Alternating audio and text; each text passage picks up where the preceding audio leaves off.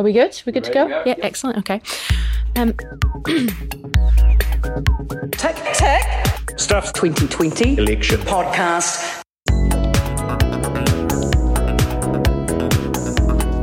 Hi, Mai. Welcome. This is Tick Tick, Stuff's 2020 election podcast for Friday, the 14th of August.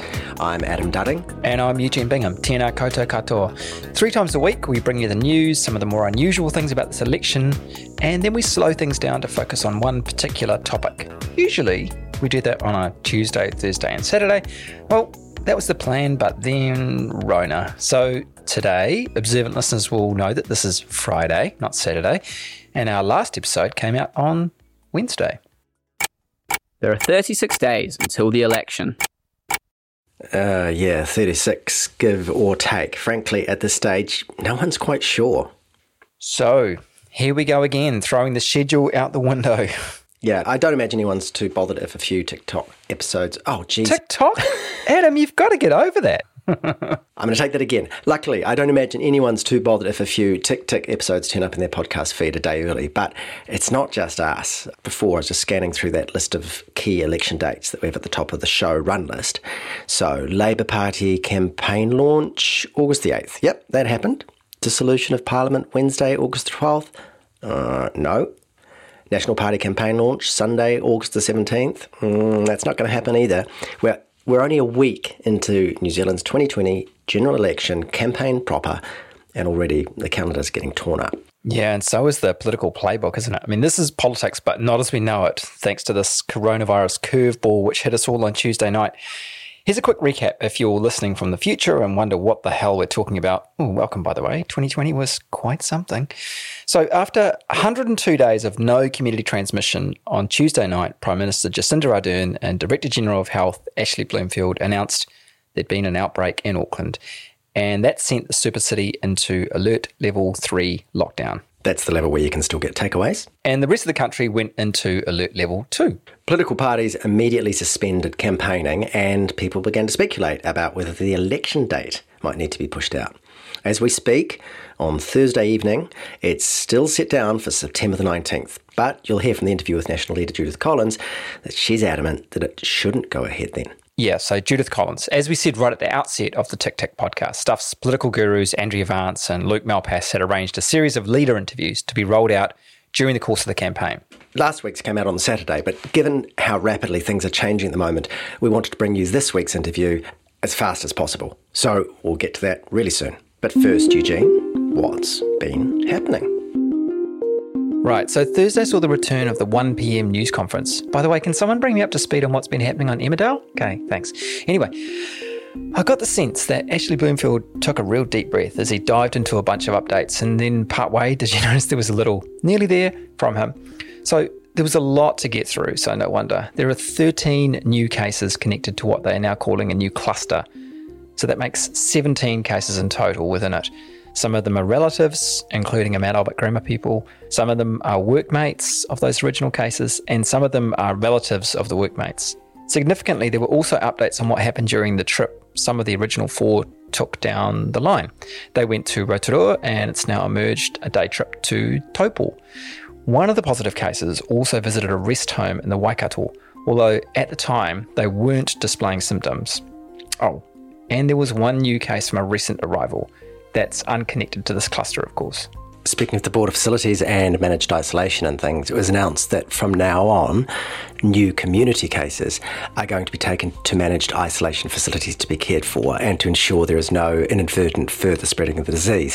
So, this is a change from the past where people just self isolated at home if they tested positive. It's more like the approach that was taken in Wuhan, China, where authorities quickly separated off people who had COVID 19. And finally, we were told that today, Friday, there will be two briefings one at 1pm with the case updates, and then a second later in the afternoon to announce Cabinet's decision about what should happen with the alert levels. In other words, what happens after midnight Friday. Will alert level 3 for Auckland and alert level 2 for, for the rest of the country be extended or not? Interesting that despite calls from National for Ardern to sit these press conferences out because of the election campaign, she fronted on Thursday and apparently she'll be fronting two of them today.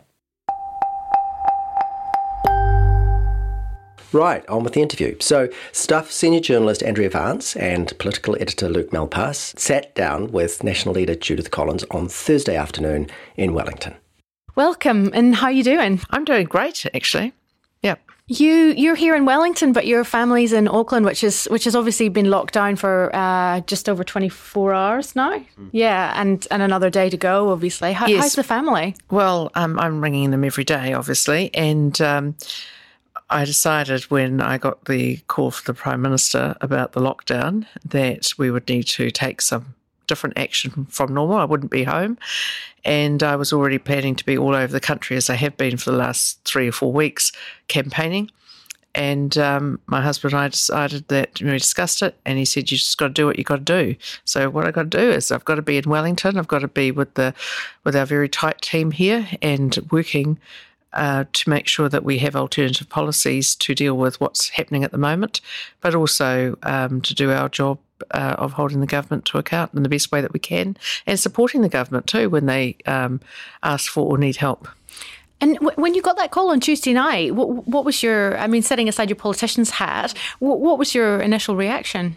Well, I was really shocked. So I had, um, like you know, everyone else, got somewhat complacent about um, COVID nineteen uh, because basically we'd had 102 days without any community transition. There'd been a you know b- bit of a celebration at the 100 days.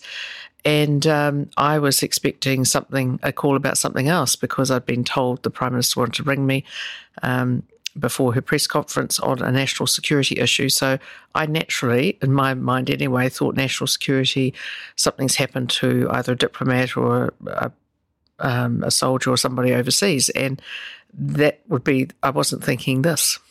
Okay, well, it's obviously put campaigning on its head. You've suspended your campaign. Other political parties have, but how does that um, affect your kind of your game face and your preparation and your state of mind? It must it must be uh, you know uh, difficult.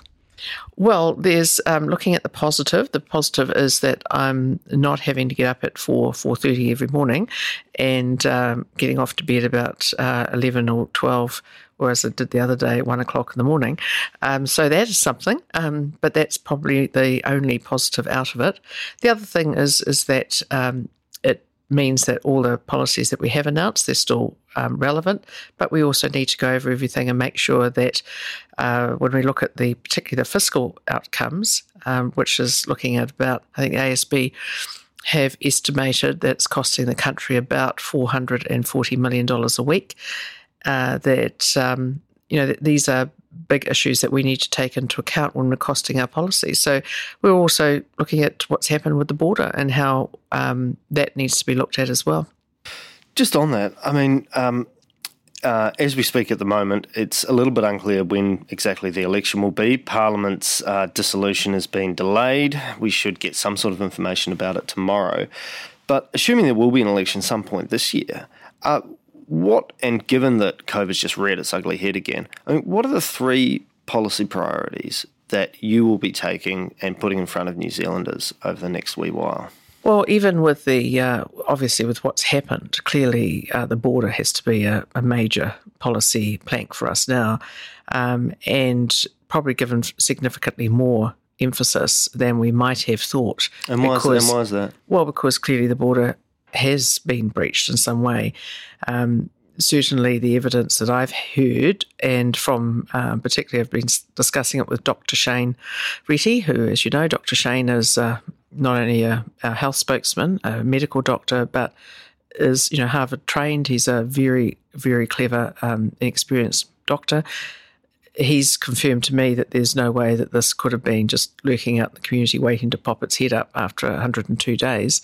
It's clearly come in from some other source. We've um, I've heard today that the genome um, of the of of the uh, virus that's now turned up in New Zealand is now an Aust- is an Australian um, comes from Australia as opposed to the main one that was here last time uh, when which came from the US. So clearly, there's something's happened. Um, the fact that the government has not yet been able to find how that's come in is concerning, but you know, I understand they'll be trying their very best. So clearly, there's something around that border situation, um, either quarantine border in some way, that has let us all down. But you, you and uh, Dr. Reti are just speculating on that, aren't you? You, do, you don't have any evidence for that as yet. Well, I, the evidence that he has, he's now finally had a briefing from the Minister of Health and the officials on um, what they can tell us health wise. So that is clearly something that we, um, and it, clearly Dr. Reti has his own contacts in the medical profession. But um, if he tells me that this is what he knows, then he's more than likely right rather than wrong. Um, I'm sure that there's plenty of you know, work that's going on behind the scenes. We only know what we've been told and what we know from other sources because, after all, we're not the government. But um, that would be certainly one of the major planks. Obviously, the economy uh, and jobs is just unbelievably important now. When we're looking at losing 440 million a week, on top of the borrowing that was already happening of $1.3 billion every week, clearly there is um, a big issue for us to address. So, you know, health obviously as well, how how we move from here, um, but the economy is going to be the, the number one issue. So we've talked a lot. We put out policy on infrastructure. Um, that's clearly very important to us, and we think that there's a way through to help the economy as well as to keep people into jobs, but build productivity. These are issues that we'll be campaigning on. You've seen quite a lot of our infrastructure come out, certainly around um, transport, but there will be other infrastructure policies as well. There's, um, I don't think we can get past the fact though that this latest incursion or lockdown is something that if we can avoid it, we need to avoid this yo-yoing into and out of lockdown because that's clearly um, very significantly harmful to our long-term or medium-term economy. And what would you suggest in that space? What, well, we'll what, are, you, what, what are you thinking about? We're releasing our policy on that soon. So we're, we're um, obviously already had work going on, but um, it's very important. I think that we have a very um, well thought out plan because quite clearly what at the moment is um, has not been optimal. Obviously, it's worked in some cases, and it's not hard to isolate New Zealand. I mean, we're an isolated country um, surrounded by sea, but also, you know, in many ways, our border seems, um, even though we are isolated, to be closer to Australia than anywhere else, really. And um, you know, it's shown too this last week that all the talk about a travel bubble with, say, the Cook Islands is simply not on the go at the moment because we clearly haven't been able to stop the disease in our own country. So, um, you're obviously from you're obviously from Auckland. Um, what reports are you getting? Businesses that you know in your electorate um, that thought they were just starting to get back on their feet that are just going to be slammed by this? What are you getting? Look, as soon as the announcement came out uh, from the Prime Minister, I received um, messages and phone calls from businesses, you know, particularly small businesses uh, who feel like they just couldn't go on. Um, really, really hard for people, you know. They're looking at the loss of their business, but they're looking at their staff not having a job, but they're looking at their savings gone. Um, one woman said to me that her uh, she'd used up her savings during the last lockdown, which was effectively in her business as a is a you know it's quite a close contact business. So it was she couldn't actually operate at all. So about you know six or seven weeks without any income, and um, even with the wage subsidy, it's not enough to pay all the bills. And um, she's that time of her life, she's thinking, well, what's the point? And she's just looking at losing just about everything. You um you mentioned the economy there as one of the priorities, mm. and then health was an afterthought. Well, health is very crucial, and but I see the health as very much part of the border security. I think what we know is that um, the border, border, and the COVID nineteen response, the health response to that, are deeply linked. So obviously, border, the COVID nineteen, the contact tracing, all those sorts of things are all part of that response. So you do you like Gerry Brownlee believe that the government is, is hiding information or not being upfront? Well, it's it's what I've said to the government, and I've and Gerry sort of just simply stated some of the information that we're getting from the public. I mean, we've said, look, I've said, look, we, what we need to do is we need to basically triage any information we get in and make sure that we then pass it through to the government so that they can take some action. So we've done that this morning, for instance. We had information in, um, uh, and we've basically checked that you know several of us had the same information we checked what we could see from what we could tell of the veracity of it, and we've um, passed that through to the government today. So what we're we're doing um, is that we're going to be every time we get information like that, we're just going to, as I say, What's- what- package what- it what's- what's- what's- oh, it was what around sort of it was around the issues around um, uh, Taupo, for instance. You know the. Um, but you know, I just think anything we get of instances of people saying this is what they've seen happening, or this is a concern, or whatever, we're just going to package it up. Obviously, provide anonymity if that's what people want, um, but and respect their privacy. But I think it's important that we do that. I don't think um, we're not going to hold information and then you know pop it out later in a gotcha moment. That's not. I don't think the public expect that from us, and nor should we. Because you, so what you're saying is that you will take information to the Prime Minister's office first. You won't go out on the airwaves and Yeah, I know use it, might be disappointing for, for some people that we don't, but I think it's responsible that we do the right thing. I mean, we are in um, a period of um, crisis, I think, and um, it is important. I think. Um, well, I know that we've we must be very careful about this. We've got people who are looking at not only the loss of health, and obviously COVID nineteen seems to now show show in some cases long term health effects, um, but actually people's livelihoods. We're going to be really careful how what we do with it, but people do need a place to send their information in many ways because um, they. They, you know, if they went, if they wanted it in the media, they'd go and send it to the media in many cases. But they also don't know who in the ministry to send it. But we we have MPs based all over New Zealand, um, and those MPs are still operating. They're just operating remotely, and um, except you know in Auckland anyway, and the others will probably most likely still be operating their offices. So we're saying, look, where you're operating remotely, keep doing what we used to do during the last lockdown, which is still operating from home. Have our phones diverted, you know, got our laptops, we can do things. But when we get that information, um, I want you to send it through to us here, and so then we will triage it in our uh, meeting every morning that we're having uh, for the team here, and we will send it through to the government and make sure that we've got because what we the way we see it, we might get you know four or five different reports on the same thing, and if we can put it into a package and so this is what we we've been told, you might want to check this out. So this is a sort of a, a, a new strategy. Is that in response to the criticism that Gerry Brownlee got? Because he's been accused of being a conspiracy theorist. So is it in response to that? And do you condone the way that he's carried on in the last couple of days? Well, I think Gerry simply stated what he, you know, he noted um, a couple of weeks back, or that there'd been a change in.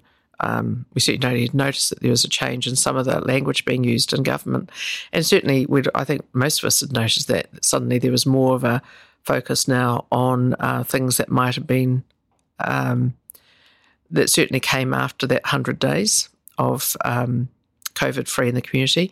So we're just uh, seeing how can we do the best that we can. We haven't, we aren't getting much information from the government, but um, it's very important. We can't campaign at the moment, and we have to add a constructive, um, take a constructive part. Um, but the best way for us doing that, I decided, with along with our team, is that we would uh, receive the information, pass it through. It's certainly something that I did. Um, I personally did, and I know others from our team did um, during the last lockdown. Um, so if I found some issues with, you know, I don't know, particular business or whatever, and I'd pass it through to the minister or the Ministry of Health or whatever, so that they could, um, you know, sort the situation. What I would say is it's a bit disappointing to hear that we've got um, eventually level three, we've still got the same businesses being told they can't open or, you know, these sorts of things level four lockdown. We need, it would have been better to have had some more thought on that and a bit more input. So, um, yeah, we're here to help, but ultimately we are the opposition and we have to obviously point out issues, but we're not going to be playing gotcha politics on it. So on that on that issue, obviously you're the opposition. You're here that you're here to hold the government Yeah. to account. Uh, but you have also expressed a very strong view that the election should the government should consider delaying the, the election, particularly if this uh, tomorrow afternoon we find out that the lockdown is going to be extended. No one will be able to campaign. Um, uh, can you expand on that a bit for us? When would you like to see? When would- you like to see an election? How damaging do you think it might be for New Zealand democracy if the election was on September 19, just at the end of a lockdown? Yeah, I think it's actually quite damaging um, in terms of the ability for people to have a clear set of policies that they can see. Um, and it's not just our campaigning. I mean, because we'll continue if if the election is still going to be the 19th of September, we will continue to do what we can digitally, um, but we won't be able to do other things involving personal contact. Um, or even uh, a lot of papers because people will be frightened that they've got COVID 19 on them. I mean, that's the sort of reaction that we've had before. So we will have to completely, um, in many ways, change our whole strategy around how to campaign. But it's actually not about us, really, is it? Because we've got 19 September. What's it now? 13th of August. I mean, that's not very long. Plus, if you take into account, it's just over a month. If you take into account that voting actually starts after that first week of September, you've only got a few weeks. Um, and then you'd say, well, it's a big distraction when we don't know, we can't even trace yet where, how, and how this COVID 19's come into the community. We know some people, obviously, who have it, but we don't know how they got it. And that's one of the big issues. So, isn't it somewhat of a distraction? So, um, I've written to the Prime Minister yesterday and I've said, look, um, we've got legal advice from the Electoral Commission um, that she can, as the Prime Minister, on her own bat, decide to extend out the time and delay the um, election, like most other countries who have had to face elections have done this year. And we've that can go out to the 21st of November at no reason to do. It's entirely her decision. But if she wanted to go further and say, look, just be certain here, let's go for March next year or February next year, well, we can we can help do that. We can do that through Parliament being recalled, and we would vote to allow that to happen. That then gives the government a clear ear to actually get on with sorting out this issue. It also basically means that people can not think, oh, there's an election coming up in a midst at all. Um, it's pretty tough going into any election when a country's losing $440 million a week and borrowing $1.3 billion to even know quite um, just how bad the economic situation is going to be that we will be facing. So we could do that. Ultimately, it's her choice. Um, if she wants to go ahead with an election under those conditions, um, she'll go ahead with those those conditions. There's nothing I can do about it. What I have done is give her the options and say we would help her to do that. What month would you like to see it happen? Well, it's really up to her. I mean, I've said it's up to uh, November as the law. Says that, you know, it's quite clearly she can go to November the 21st. Um, her decision entirely. Um, after that, she could get Parliament's approval to go further. So we would say, look, we're only on a three year term anyway. Um, I was asked the other day about, you know, a couple of countries that have um, chosen to go ahead with their own elections and do postal elections and that. I think that's about three of them. Um, they've done that Korea, Poland, and Serbia. Um, yet again, today I've also learnt that 56 countries have chosen to delay their elections because of the COVID 19 situation. I think I'm probably on the side of the, well, I am on the side of the 56. I think it's like, um, this is very uh, close to an election date. And really, it is important that people remember it's not just about the election date, it's the fact that they're actually voting for the next three years after that. But you don't have a preference if it was the end of November or March or April? Uh, we're, we're, we'd be happy with either in terms of that's the decision. We have to deal with it. Look, it's on the 19th of September. We'll still be doing what we can, but um, we would be, as a country, in the extreme minority of, of, government, of countries where uh, elections have stayed the same date. So you you've previously said that you are very good in a crisis. Yes, um, and we are in one right now. We are in one, absolutely. So how would you? What would you be doing differently? How would you handle this crisis? Well, obviously, I'd have the information which I don't have at the moment, and I think one of the things in um, uh, the other thing is I'd be sharing that information more freely with the opposition. What I found in the past is that if you give the information to the opposition, then strangely enough, they don't use it against you. Normally, they actually feel obliged to uh, work with you. So I think that that would be a better thing to do. Um, you know, it's the Prime Minister's decided to go on her own on this with the government. They've decided to go on their own. Um, uh, we're happy to help. So that's what we're, we haven't been asked for our help, actually, but we're just providing it. So that advice will be, I think that's the right thing for us to do. So I people have I've had to deal with a lot of crises over the years, uh, whether it's in portfolios like police or corrections, various things, people being killed on a job, people killing the wrong person, um, all sorts of things going on, shooting innocent people and killing them isn't isn't great. Um, but you know we've dealt with it, and I've always fronted up, and I've always told the full story that I can at that time bearing in mind sometimes there's there's real genuine national security or privacy issues that you have to hold back on for a while. But um, I always think the first thing in a crisis is not to panic and to get the best information you can, and then and make sure that everybody can give you that information, because and then to make decisions as you go based on the fact that you're trying to deal with this particular crisis.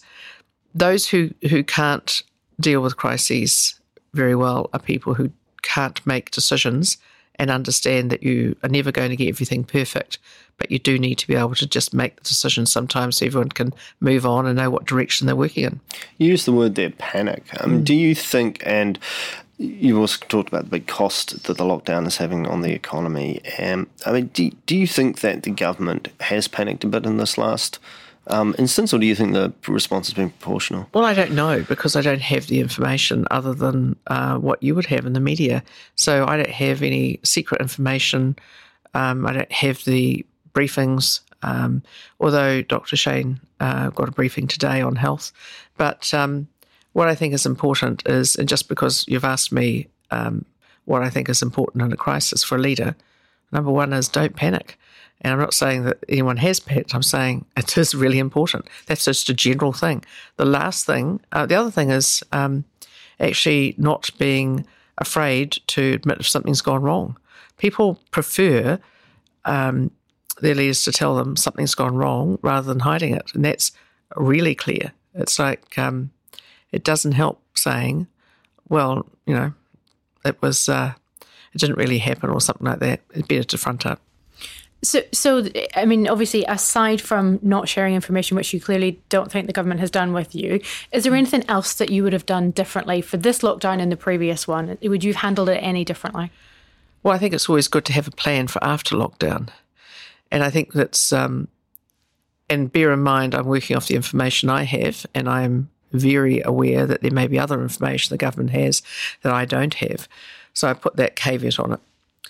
But clearly, what's happened is that there has not been um, the the COVID nineteen contact tracing seems to have been become very we've all become very complacent. I put my hand up for being complacent on that too, although I have to say that my diary is pretty scheduled. But um, I think that um, there has been a complacency as everyone just returned to normal. I mean, I was in um, you know, beat out campaigning. Everyone's busy shaking hands, um, acting just as we did before COVID 19. And the fact is, I think everyone just felt that, well, it, you know, we'd, we'd, knocked it on the head. Um, we'd had over 100 days without any community transmission. There's no other way for it to come in except through a border.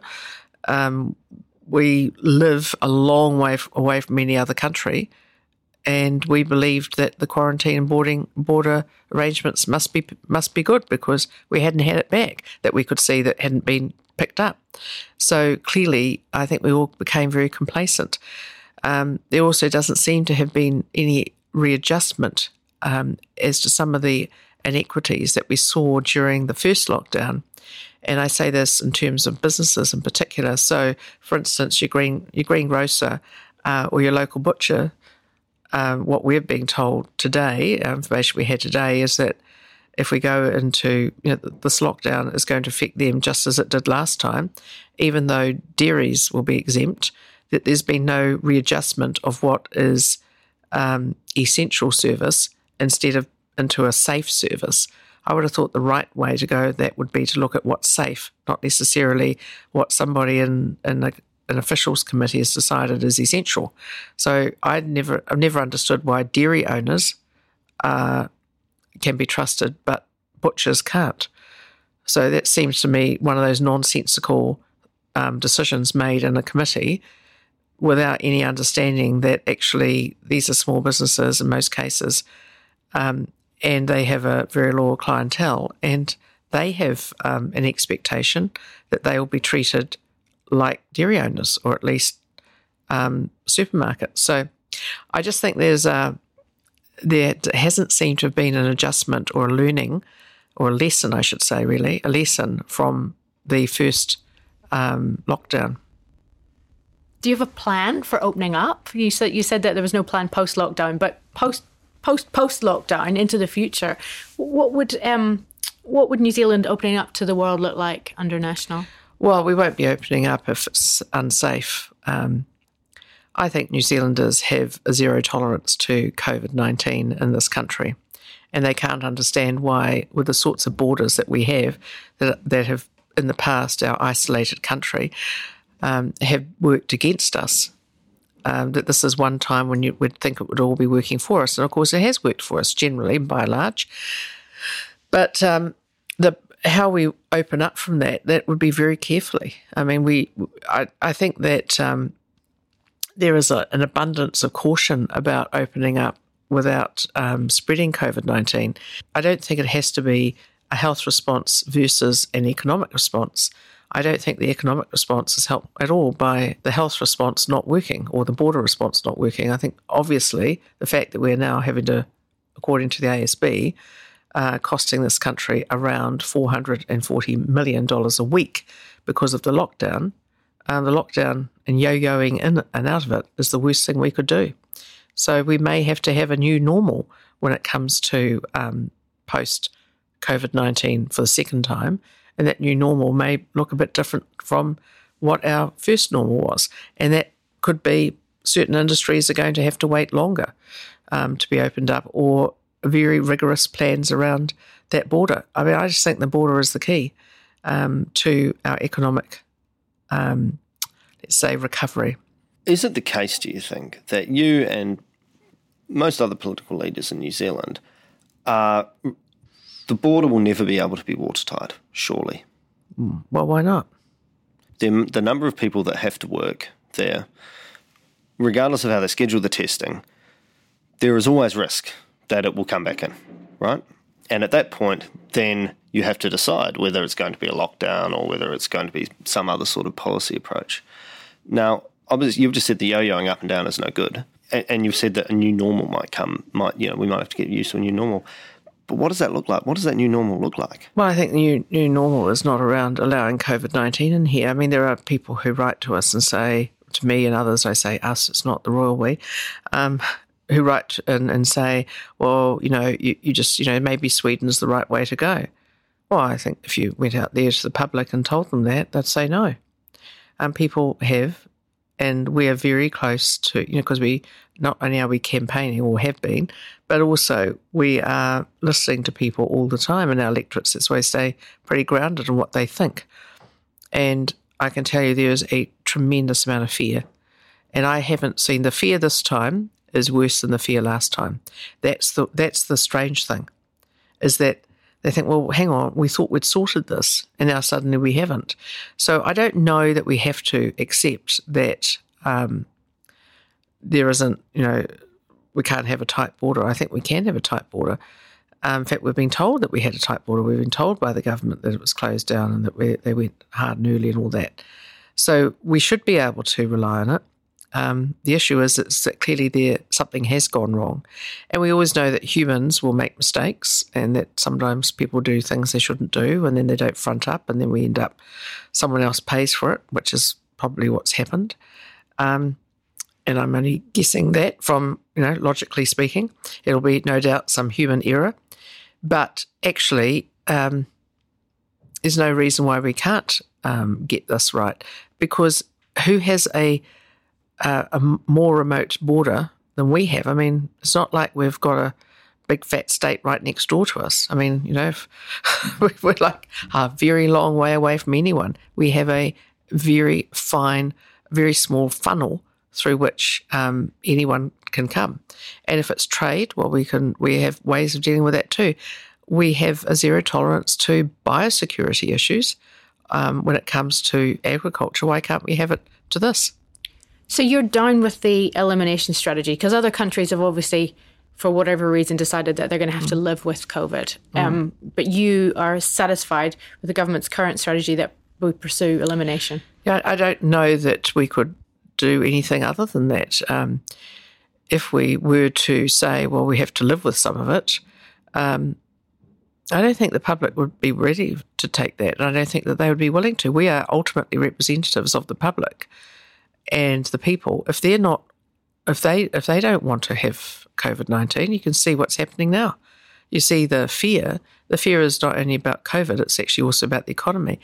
Allowing COVID nineteen into our country and then having a lockdown has caused massive losses for people, and it's only a few days. What do you think is going to happen next week, the week after, if it continues? So we don't know what's being planned. I mean, we don't know what the announcement is going to be tomorrow. The government hasn't discussed it with us. Um, whether or not they're going to have a, you know, everyone goes to level two, or we come off it all together, We've got it all sussed, or we go all go to level three, or we go to level four. But I can tell you right now is that the current policy of a lockdown of level three in Auckland has meant that all sorts of other parts of the country are now suffering because, for instance, in Queenstown, as I heard this morning, um, they've been relying on Aucklanders travelling there, and all of a sudden that's gone. So there's no, it's not like everything's that regional in New Zealand. Everyone moves around and people travel to other places. Okay, well, maybe let's take a break from COVID. I think that would be welcome, Yeah. and talk talk a bit more about you. But me, Um, so you, you've said that you'll do whatever it takes to, to win back power for National. So what what ex, what does that mean? Like, are you going to rule out dirty politics, personal attacks, Oh, and, look, and even lying? Uh, Well, I, it's very obvious that we um, rule all those out. And when I say whatever it takes, I mean work every single hour of the day. I mean, as I said, like last night, I actually had a, a you know an eight-hour sleep. Well, actually, it was probably seven. Um, that's really good. But I will go everywhere, um, do whatever I ta- it takes. But that is within obviously the limits of what people would expect. I'm not going to. Partly that means sometimes having to agree with the government, even though we're in election mode. So you know you have to do what you have to do, which is the right thing to do. Is that So what you that meant when you said it? Yeah, That you- absolutely, absolutely. So from my point of view, is I've been asked to take on this job by my caucus. Um, I would not have bothered putting my hand forward if I did not know that they wanted me to do it, and they want me to do it because they understand that we need to work every single hour of the day. Nobody would ever, who knows me and works with me, ever thinks that I'm sitting around doing a lot of contemplation. I love working and it's an enormous privilege to do this job.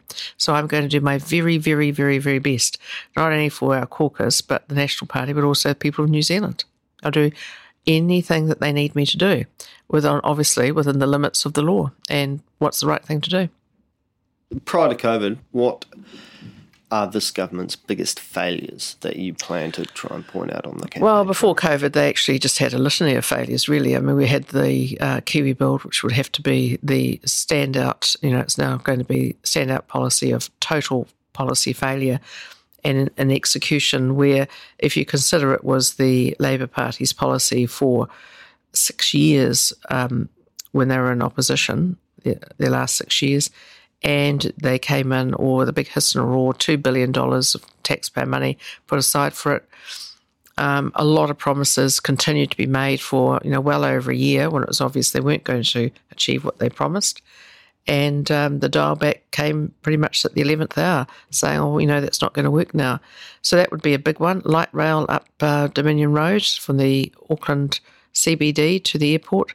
Um, that was a it's another total failure. So what the government has shown is that they like to promise, but they found it very difficult to actually deliver. And I think maybe it's because they're all in opposition for so long. Maybe that's because when they put those policies together, they didn't really think they were going to be in government. But whatever it is, they're enormously huge policies. Another one would be obviously, I don't think child poverty worked out quite the way they promised. If you look at mental health, that's another area that um, we're really focused on. I'm really focused on that.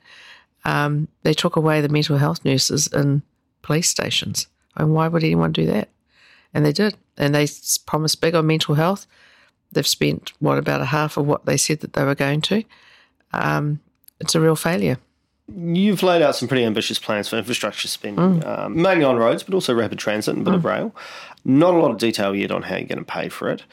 You'll be borrowing probably a billion dollars a year in order to pay for it.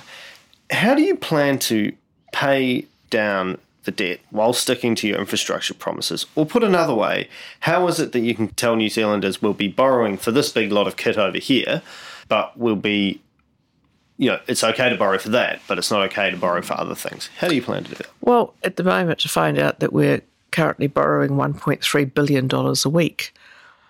Um, $1 billion extra a year doesn't sound like much, does it? Now just stick Sounds it on the like- bill. Well, I think if you're borrowing, and we have to borrow, um, you're going to have to. We have to borrow for investment, so people can see that there is a decrease in congestion on the roads. If they can see that they can get to four jobs as a as a tradesperson rather than two in a in a day, they they don't mind that. They actually be happy for us doing that. People don't mind governments borrowing.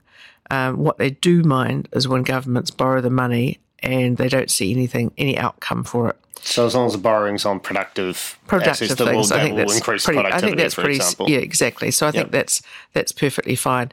But even that has to be within reason. Um, and there's no point just saying, well, let's all borrow all that money and we'll do these things. You actually have to have the plan to actually implement them. And what we've seen from our time in government, um, and I was, you know, in government for that time, is that we can actually put forward a plan and we can actually implement. We do know how to get stuff done. And um, whether it's through things like the RMA Act changes or or just you know getting rid of it, putting a new act in, whether it's fast tracking legislation, we can do that stuff. But we need to actually just be in government to do it. Can't do it from opposition. But just to- pick up on what Luke said, you, you have made the promise, or Paul Goldsmith has made the promise to pay down debt. Um, how, how, how do you do that, pay for these big projects, do that without austerity, without cutting things from the public service? Well, we don't need to um, have any austerity. We're, the only people talking about austerity is Grant Robertson, who keeps accusing us of it. We've never said we'd be cutting any services, and we've made that very plain. but really, it is going to actually require us to actually build the economy in terms of growing it. So, what I know is this you can't actually tax your way out of a recession. You can't tax your way out of a financial depression. What you can do is you can grow your way out of it. And it is going to be necessary to borrow to do that. So, that is, uh, if we have people who were borrowing and they happen to have jobs that go with that, then that is actually going to grow, start to grow the GDP. It is going to be important to do that when having people working. So when Grant Robertson Robertson's talking about it, and um, Paul Goldsmith's made a, you know, he said that the aim is to get back to thirty percent of GDP debt to GDP in about ten years or so. Um, clearly, too, we've got a situation right now where to find out that we are losing 440 million a week and borrowing 1.3 billion dollars right at the moment. Um, we need to know quite how this lockdown works out, how long it is, how severe it is, what the impact is on our economy. So we're going to have to look at some of those numbers and see is this doable or do we need to push it out a bit more? Um, Paul Goldsmith's already, you know, acknowledged that you know the ten year thing is very aspirational. It's not a target. It's like something he'd like to get to, but actually we're not going to do it at the expense of people's livelihoods or or the fact that people who live in New Zealand expect a first world um, standard of living, and we would have to deliver that. So what, why even mention it then if it's just an aspiration, especially now when people are, are, are worried about about you know services being cut? Well, it was obviously an aspiration mentioned earlier this year, and um, since that, we've gone back into, you know, a lockdown. It's easy to have no particular aspiration, and you know, if you, uh, my, one of my views in life is you do have to have some um, goals. Uh, whether or not you achieve them, that's another matter. But if you don't have the goal, I can tell you, guaranteed you won't achieve it. Um, so that's you know, all Paul's doing is putting some uh, discipline and some rigor around the thinking um, of um, us all around how we can actually um, put policies in place and what policies we do. But you know, if we have some um, of the we reprioritise some spending off things like light rail and it goes into roading, for instance, that's that's one way of getting money. It's also another way is to um, hold back on the contributions to the to the um, super fund for for some years. Those are some other things that he's talked about. But we've got um, we have arrangements in place. So as soon as the preview comes out, which depending on what the date of the election is, we'll have be able to fine tune some of those numbers, and that will then that's already organised to be in, looked at by independent economists, so that um, by the time that we can, you know, we, we put out our fiscal plan, it's not only fully costed, but it's checked. What I've said to Paul Goldsmith um, is that under no circumstances should we feel we need to keep to a particular um, 10 year idea on this debt if that's not going to actually be sustainable. And we need to, you know, it's a goal, it's a, it's an aspiration, but it's not, it's not set in stone. It's not set in stone because number one, the economy seems to be getting worse, not better, and we have to be realistic about it. Back to you. Oh, yes, all it's, it's all about you. it's not really. when when you were a minister, you had a reputation for getting things done, but also being willing to compromise and work with others across the house um, to achieve what you wanted.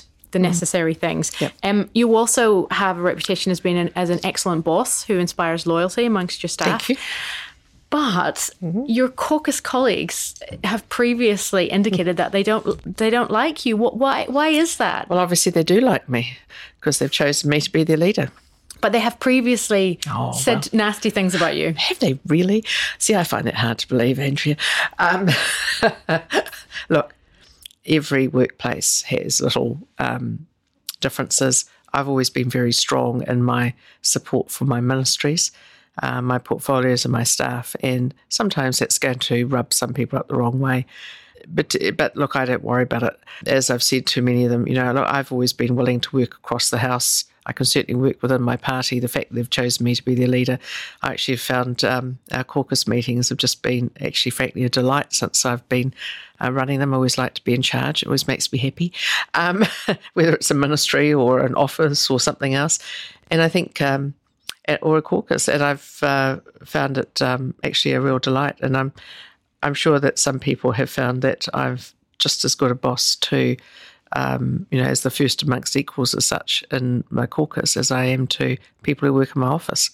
Um, I like giving people pretty clear direction about what the outcome is we want, and I'm happy to let them go off and do whatever they need to do to put that together. So I'm not a micromanager, but I do like good outcomes, and I always find that I always give people chances if they make mistakes because everyone makes mistakes. And what I've seen over the years is that the best bosses are pretty quick to uh, praise their staff in public and um, give them, you know, a bit of a, a, a not necessarily telling off, but certainly tell them they've done something wrong in private.